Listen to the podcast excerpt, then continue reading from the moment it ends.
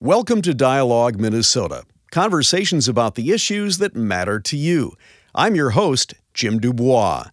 During the Cold War era, the Soviet and American nuclear arsenals served largely as a deterrent to an all out military confrontation. Both countries possessed enough weapons to effectively destroy each other. This concept of mutually assured destruction made nuclear war unthinkable. But as more nations have acquired nuclear capability, the purposes these weapons serve in international politics has changed. Each country uses its nuclear arsenal in its own unique way to establish its place in the world order.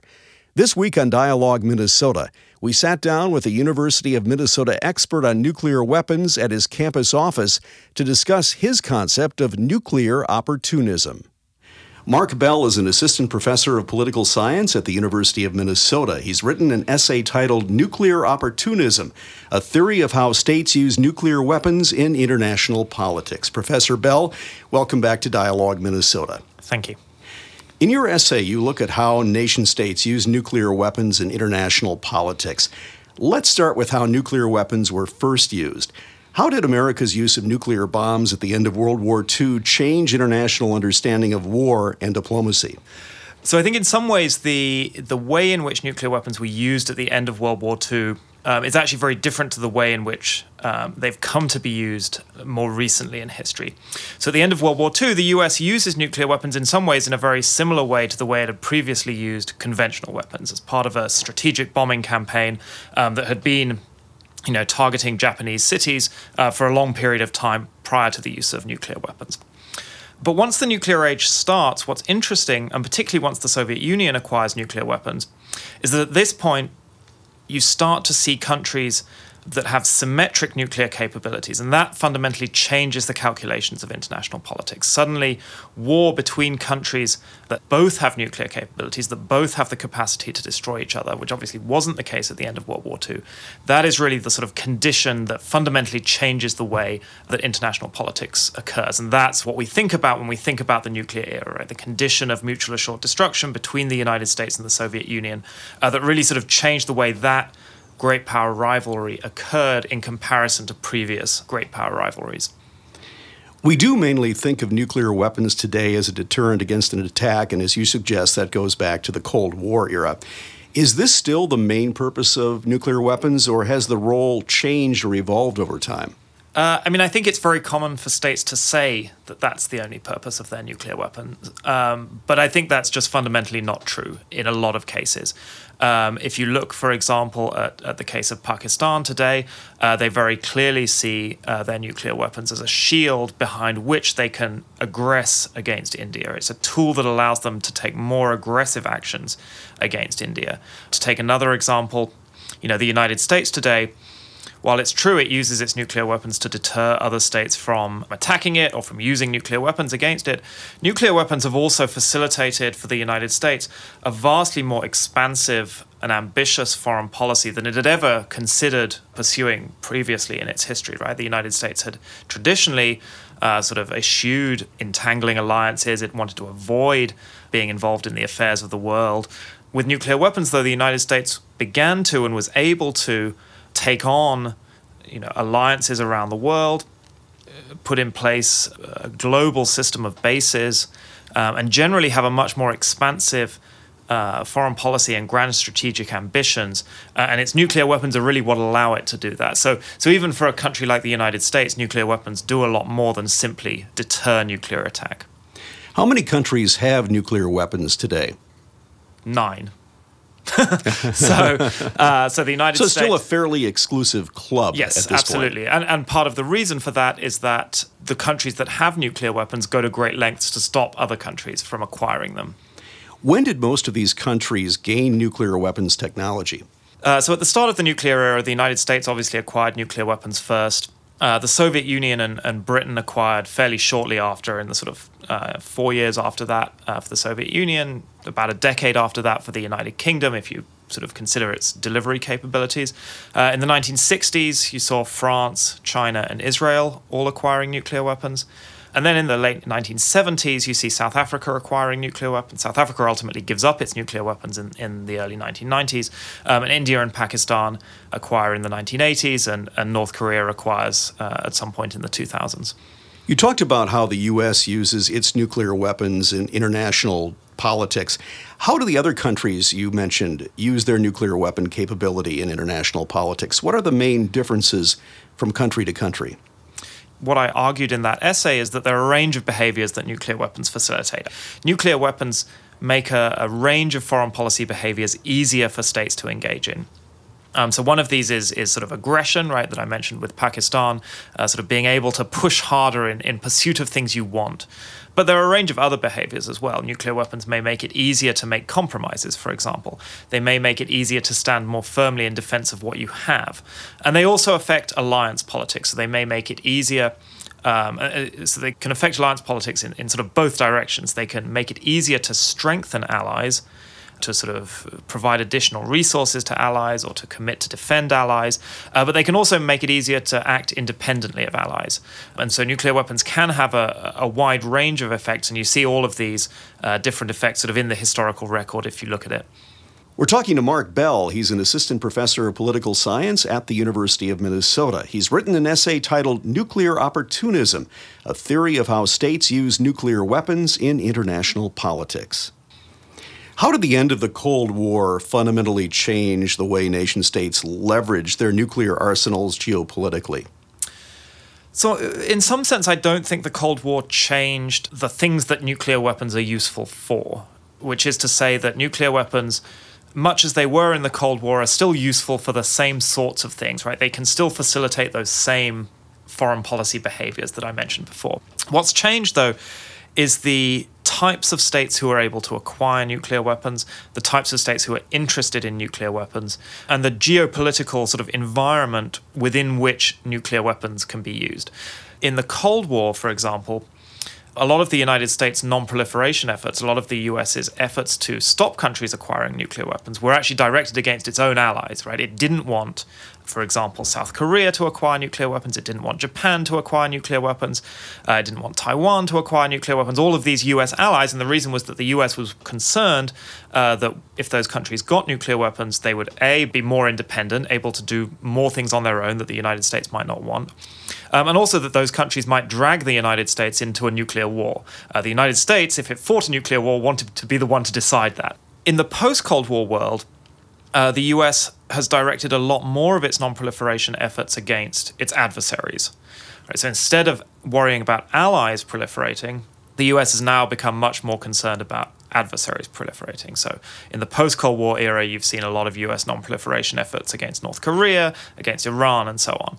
Um, and part of that's because those countries, had they tried to proliferate in the Cold War, would have had Soviet protection. And so it would have been much more dangerous for the United States to, for example, do what it did to Iraq in 2003. Right? If Iraq had had uh, the Soviet Union standing behind it, right, and, and invading Iraq would have risked a, an, an, escalation with the Soviet Union, the United States probably would have been much more cautious about conducting that kind of operation. But in the post Cold War era, uh, when the United States faces no serious peer competitor, the US has much more freedom to engage in those kind of counterproliferation efforts against adversaries. I recall reading an essay, I believe, in Atlantic Magazine around 1989 or 90 or so, talking about why we will soon miss the Cold War. And it was basically speculating that, as you mentioned before, the doctrine of mutually assured destruction really was a pretty big deterrent from engaging in the use of nuclear weapons. Once the Soviet Union and its bloc of countries fell apart, did the world destabilize to some degree with regard to nuclear proliferation and uh, the dangers of a nuclear war happening? Yeah, I, I think a straightforward way of characterizing the change that occurred, but that I think is, is broadly still correct, would be to say that at the end of the Cold War, we essentially swapped a small risk of a civilization ending nuclear war with a higher risk of more limited nuclear wars. And so, you know, I think, for example, you see more um, risk of, of smaller scale nuclear conflicts, for example, in the India Pakistan context, in the US North Korea context, in the US Russia context. but the the likelihood of the sort of US Soviet Union all out nuclear war, that threat has gone down. So that's sort of one way of, of thinking about it that we've sort of changed the, the risks involved. The um, the risk of nuclear war, in some sense, is higher, uh, but the type of nuclear war that would occur is would be a much more limited one. It would still be, of course, you know, devastating to the regions involved, have huge environmental consequences, but not the sort of you know civilization-ending type of, of war that that might have been fought during the Cold War. Is there international policy regarding the use of nuclear weapons? For example, does the United Nations have a role in authorizing the use of nuclear weapons? Um, I, I, think it might be nice if if they did. Ultimately, you know, when it comes to, I mean, any decisions about the the sort of national security of of states, and particularly decisions as sort of fundamental to the survival of states as as the use or non-use of nuclear weapons, uh, states guard those privileges very jealously. And so I think it would be very hard to get the states that possess nuclear weapons, all of which think that they have nuclear weapons for good reasons, all of which uh, believe themselves to be responsible nuclear powers, uh, are unlikely to willingly hand over responsibility for those nuclear decisions to an international organization. And even if they were to do so, sort of in word, I think most other countries would be somewhat skeptical of the truthfulness and legitimacy of those commitments. Tell us about your theory of nuclear opportunism. So my my argument is essentially that um, you know although some some say, as you sort of referenced earlier, that nuclear weapons are essentially only only useful for deterrence, right? That they're only useful to, for deterring nuclear attack by other states. My argument, and the reason it's sort of called nuclear opportunism, is that nuclear weapons are much more broadly useful in international politics, and states recognize the broader utility of nuclear weapons, and that's why they acquire them. And it means that when they do acquire them, uh, they tend to use the sort of increased leverage in international politics that they have as a result of having nuclear weapons uh, to pursue things that they already cared about.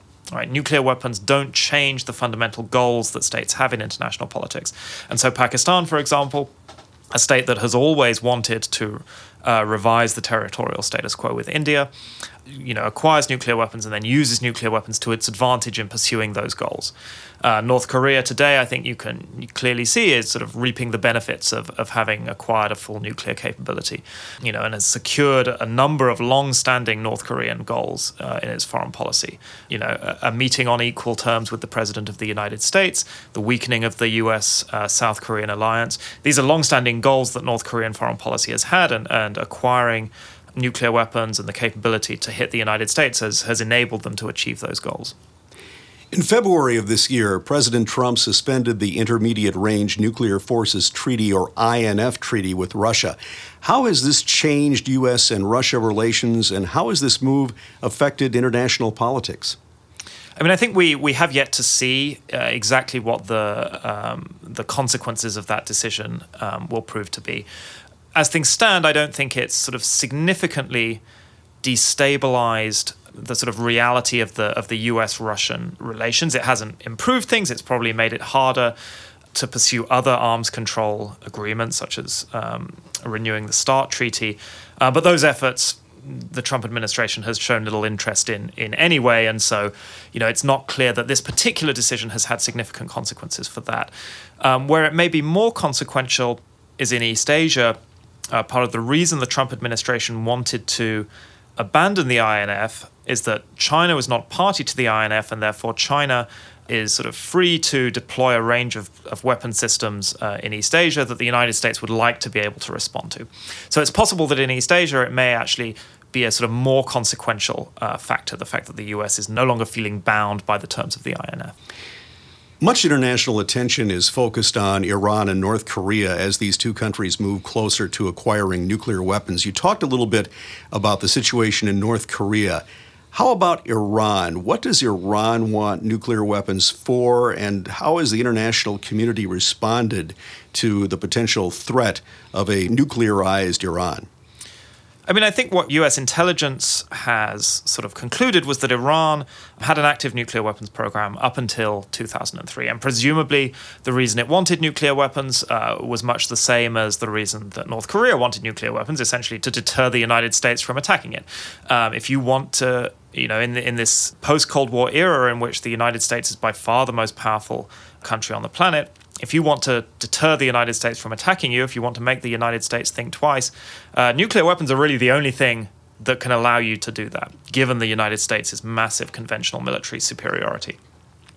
But it seems that, that Iran ultimately decided that the costs of pursuing a nuclear weapons program were not worth the benefits they would get. So it seems as if they, in the aftermath of 2003, shelved the sort of active nuclear weapons portion of their program. Now, they maintained a nuclear research capability and a, and a, uranium enrichment capability and a lot of expertise that would have allowed them down the road to produce nuclear weapons. And that was the source of uh, the negotiations in the Obama administration that ultimately led to the uh, Joint Comprehensive Plan of Action, the JCPOA, the Iran deal, which put constraints on a range of aspects of Iran's nuclear program.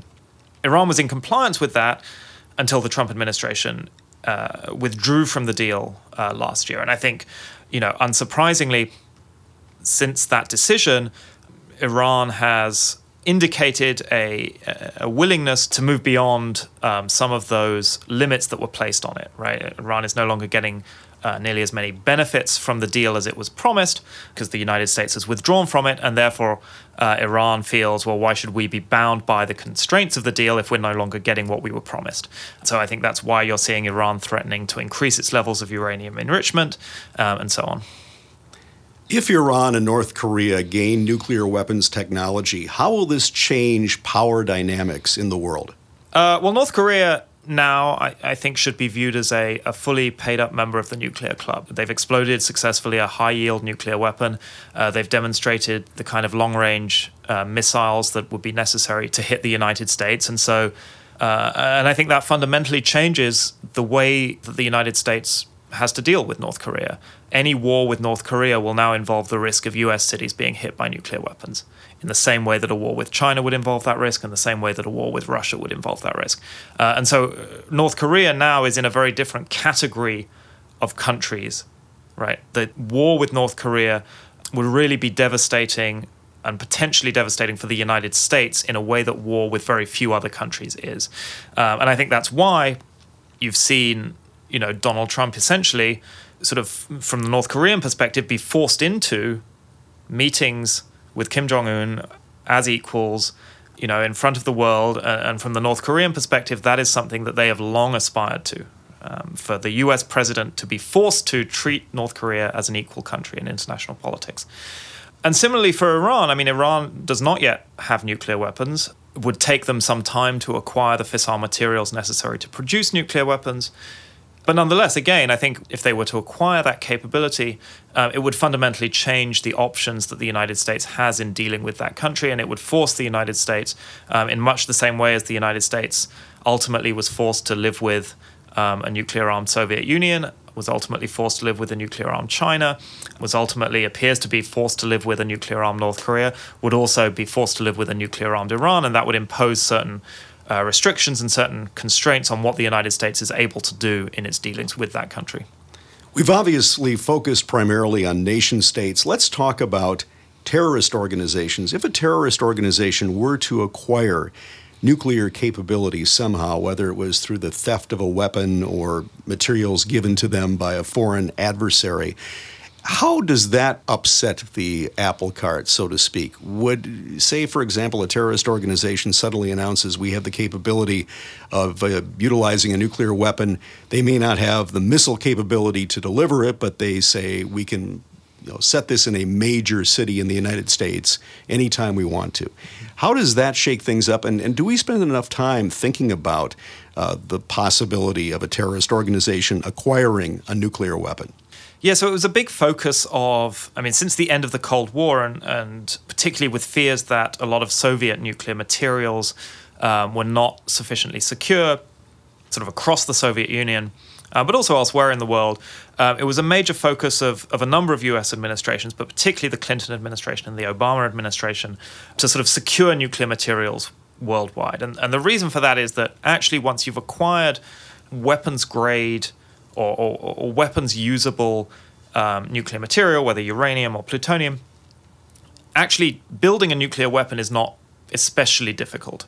Um, you should expect that a reasonably sophisticated terrorist organization, um, if it had um, a sufficient quantity of highly enriched uranium, and this is a small amount in terms of volume, about the size of a, of a sort of six pack of beer, should basically be able to produce a, a crude nuclear weapon, right? I mean, a, a, nuclear weapon is simply two bits of, or, or, the simplest type of nuclear weapon, what's called a gun type device, is, is simply two bits of highly enriched uranium fired at each other.